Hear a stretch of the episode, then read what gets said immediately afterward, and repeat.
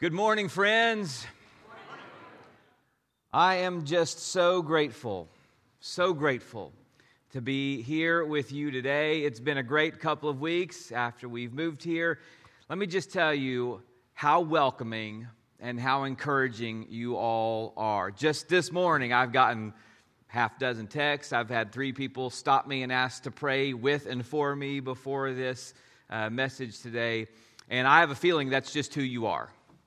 And I'm very grateful for that. You, you there, there's no way I'm not going to be nervous on a day like today, but I think I'm less nervous uh, than I might have been because I just I feel your encouragement, and I'm grateful for that. I'm, I'm grateful to the staff here and to the elders and to the search and transition teams, those who were on stage a minute ago, and, and so many others uh, who've put in such work uh, to, to, to make this happen, done so many things to make our transition easy.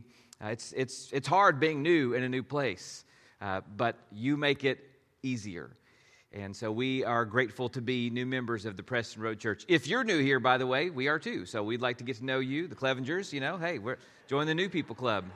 Um, we, uh, but but if you're if you're a guest today, or if you're new for any reason, we're so glad that you're here and welcome. We'll we'll share the experience of being new people here at this congregation together.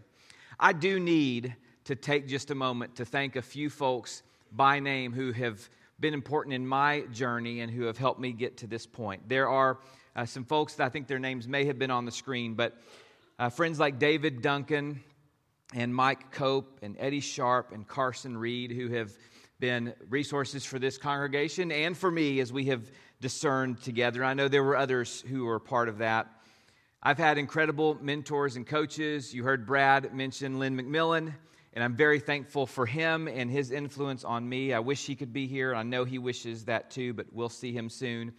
And I've got great coaches and mentors like Jim Martin, who leads Harding School of Theology, who's done just a lot of intensive leadership work with me and who has made all the difference in the last few years of the kind of minister I want to be. And even more recently, people like Arthur Morton and Sean Palmer, who have helped me uh, with preaching, and I want to do really well at that and continue to do well, and I'll take all the help I can get. And I'm grateful for them. And people like John deSteiguer and Bailey McBride, who've been good friends and mentors to me. And I want to thank my family who is on this journey with me, and that we've all been various shades of scared and excited about this. But I'm very thankful to my wife and kids, to Aubrey and Mariah and Jaden and Miles. They're just, they're great. And they feel at home here, and that's in so many ways uh, due to you. I also need to say that this is sort of a fun time to come into ministry at a new place.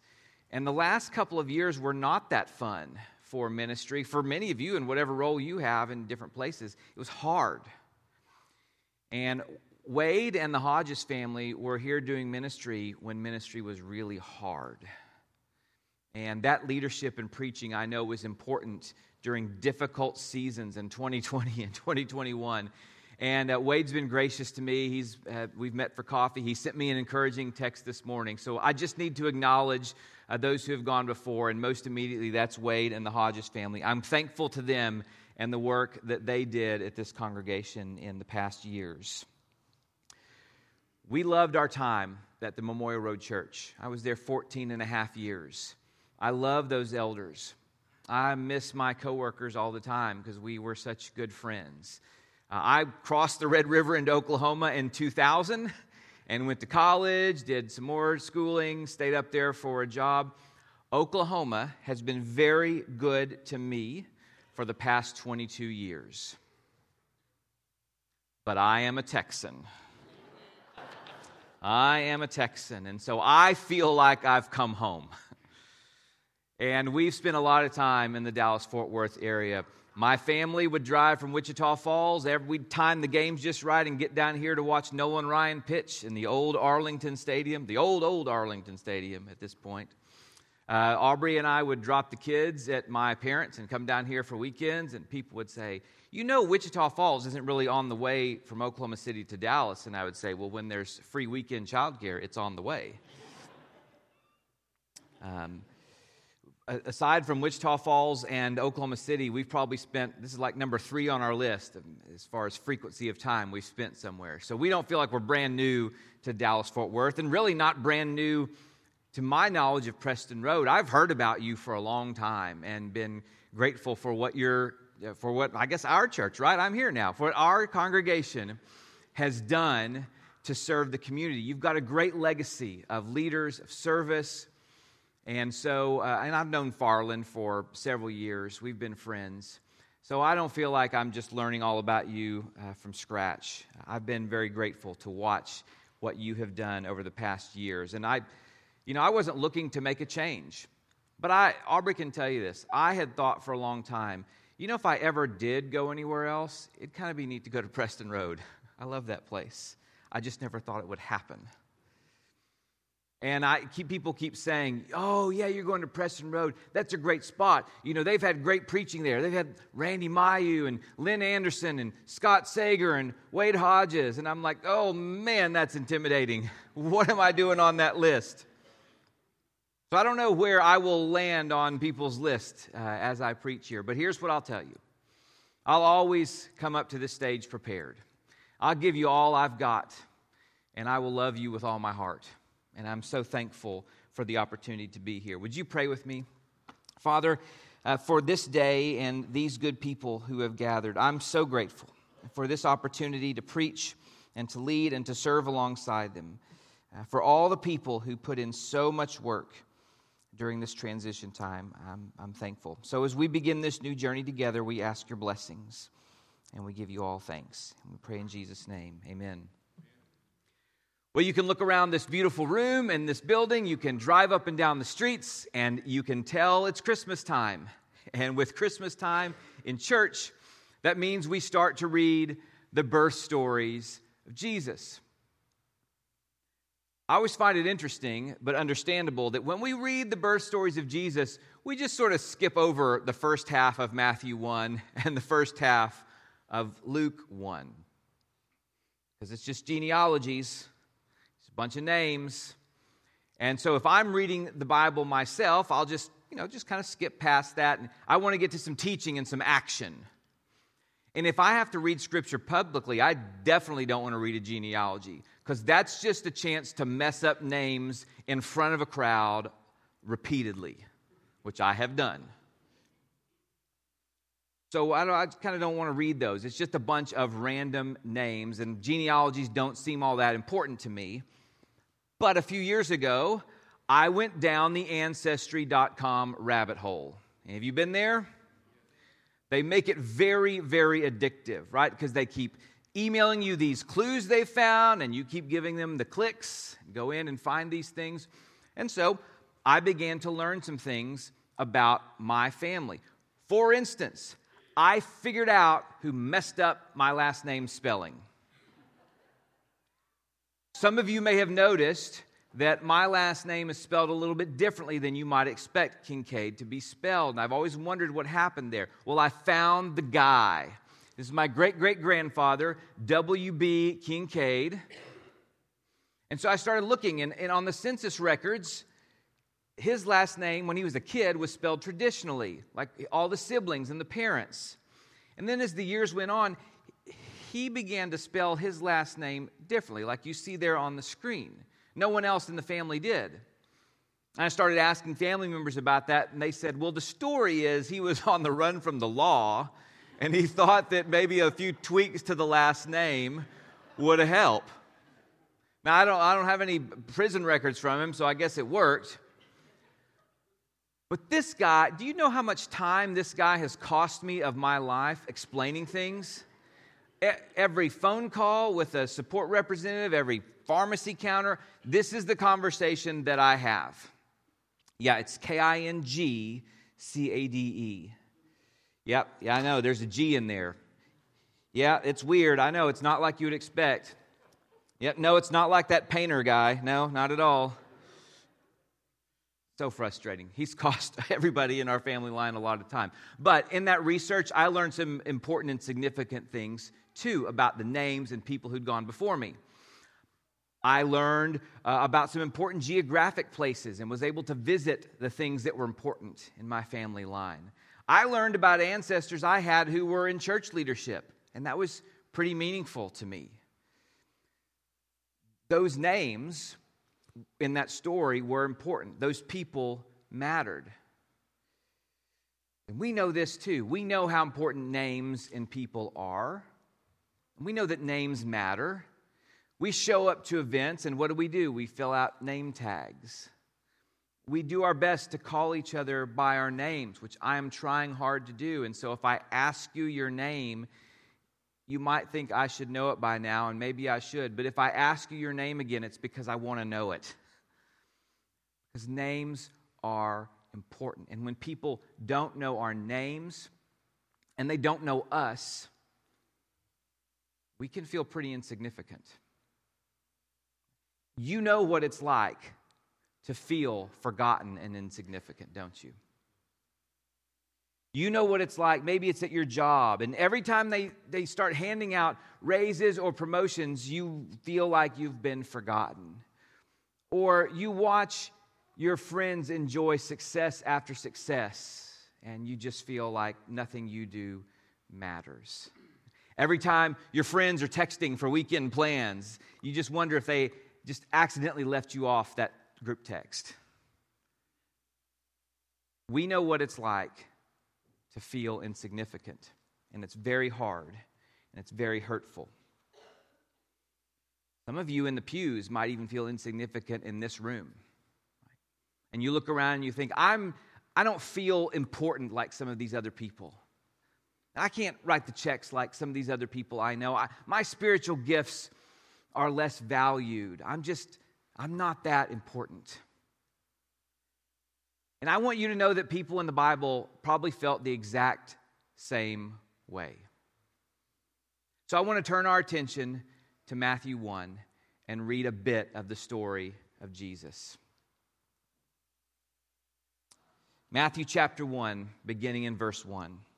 This is the genealogy of Jesus, the Messiah, the son of David the son of Abraham. Abraham was the father of Isaac, Isaac the father of Jacob, Jacob the father of Judah and his brothers, Judah the father of Perez and Zerah, whose mother was Tamar, Perez the father of Hezron, Hezron the father of Ram. And we could keep going. We're not, but we're going to keep going. And we'd get to David and Solomon, Manasseh. We'd get names through the exile. And we'd find our way down to Joseph and Mary and finally to Jesus. Now, I get it. My first sermon, the text I'm using is a genealogy. So some of you are like, all right, Paul Stan, let's get the search committee back together. That was not, that was not the most riveting text. Part of why it's not that riveting is because we don't know like two thirds of these people. Now, if we worked together, we could write a little biography of Abraham and uh, David, Solomon, maybe even a few of the kings, Hezekiah, Manasseh, Josiah. Maybe we could write a sentence or two about Zerubbabel and the temple, but then we'd probably just skip down to Joseph. The thing is, for most of these names, the only time they show up in the Bible is in a list of names. There's no other biographical details. So imagine like a multi generational family reunion as these folks get together and, and compare significance. What about Azor sitting over here? And he goes, You know, hey, David, you get like a book, maybe even two books in Scripture, and I'm just a footnote. Or Nahshon saying, how come everyone knows more about you, Manasseh? You were wicked. You're not even a good person, but they know way more about you. Like, I, my name means helper. I brought an offering. I commanded a division. You can go look it up in Numbers. They don't know anything about me, but they know everything about you, Manasseh, and you're not even a good person. Some people get recognition and others don't, and it's just not always fair, is it? And I've felt that way too. I've served in roles where I felt way behind the scenes and I felt like no one cared about how hard I was working or what I was doing. And I've watched friends move up the ladder of their careers and wondered if I had stalled out. I spent a lot of weekends in junior high and high school wondering if someone might want to call. We weren't texting back then. Call and see if I wanted to do something. I have stood outside a lot of circles that I'd like to be inside. And so, for all of us, I don't care about how much money you do or don't have. I don't care about how much education you do or don't have, your name's significance, your status.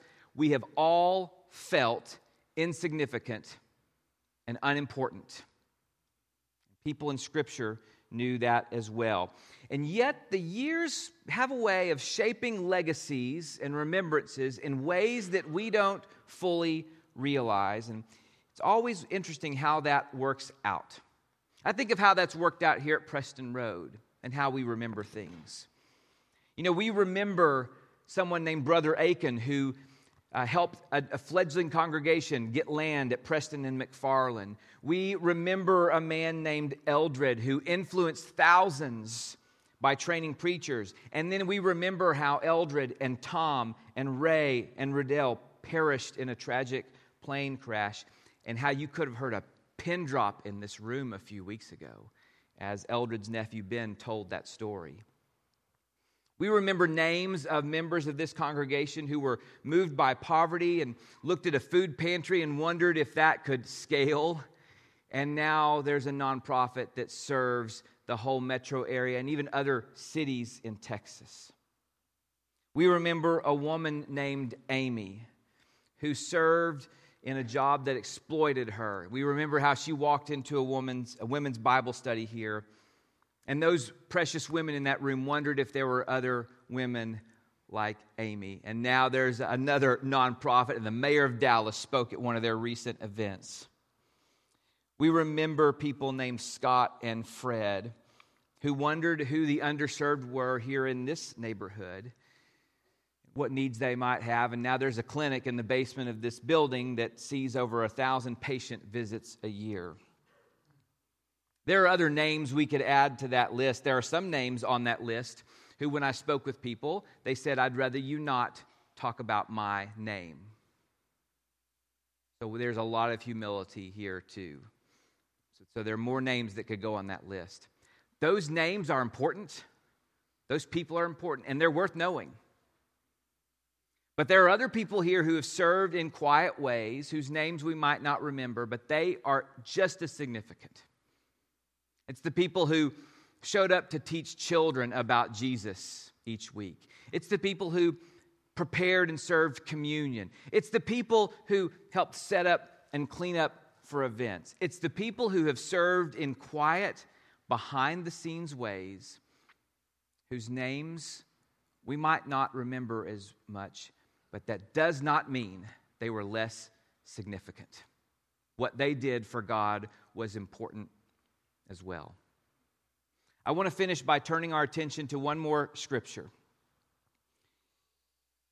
In John chapter 6, Jesus and his disciples are on the shore, and there's a crowd that's come for healing. But first, before you get healed, you got to have food. And the disciples, they're clueless about what to do. But Peter notices a possibility. And here's what John tells us Peter says He says, Here's a boy with five small barley loaves and two small fish. But how far will they go among so many? And yet, those five loaves and two fish fed 5,000 men and untold women and children.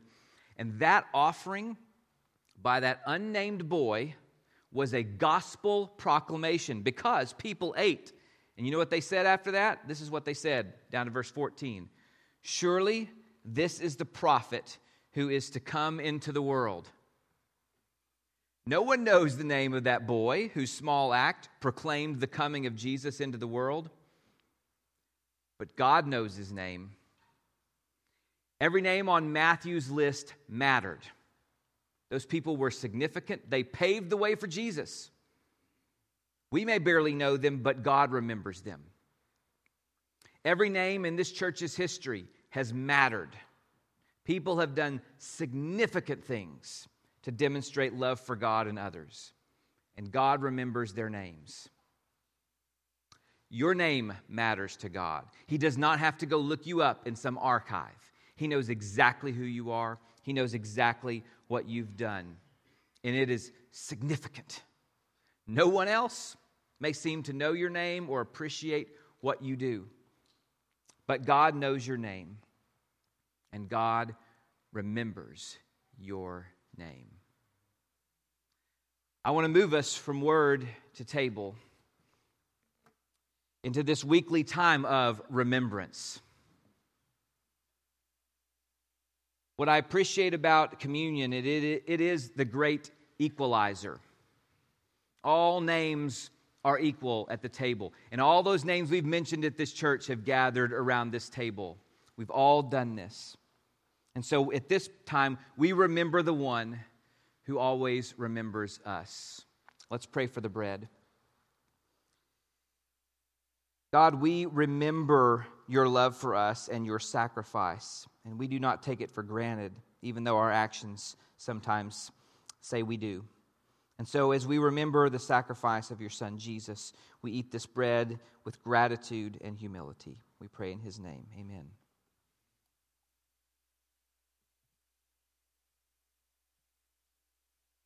And now, prayer for the cup. God, as we eat and drink each week at this table. We're filled with awe for all you have done. And, and in this season, as we celebrate the coming of your Son, Jesus, we anticipate the work that you will continue to do in our lives. And it's all rooted in the work that Jesus did on the cross. And we pray this in his name. Amen.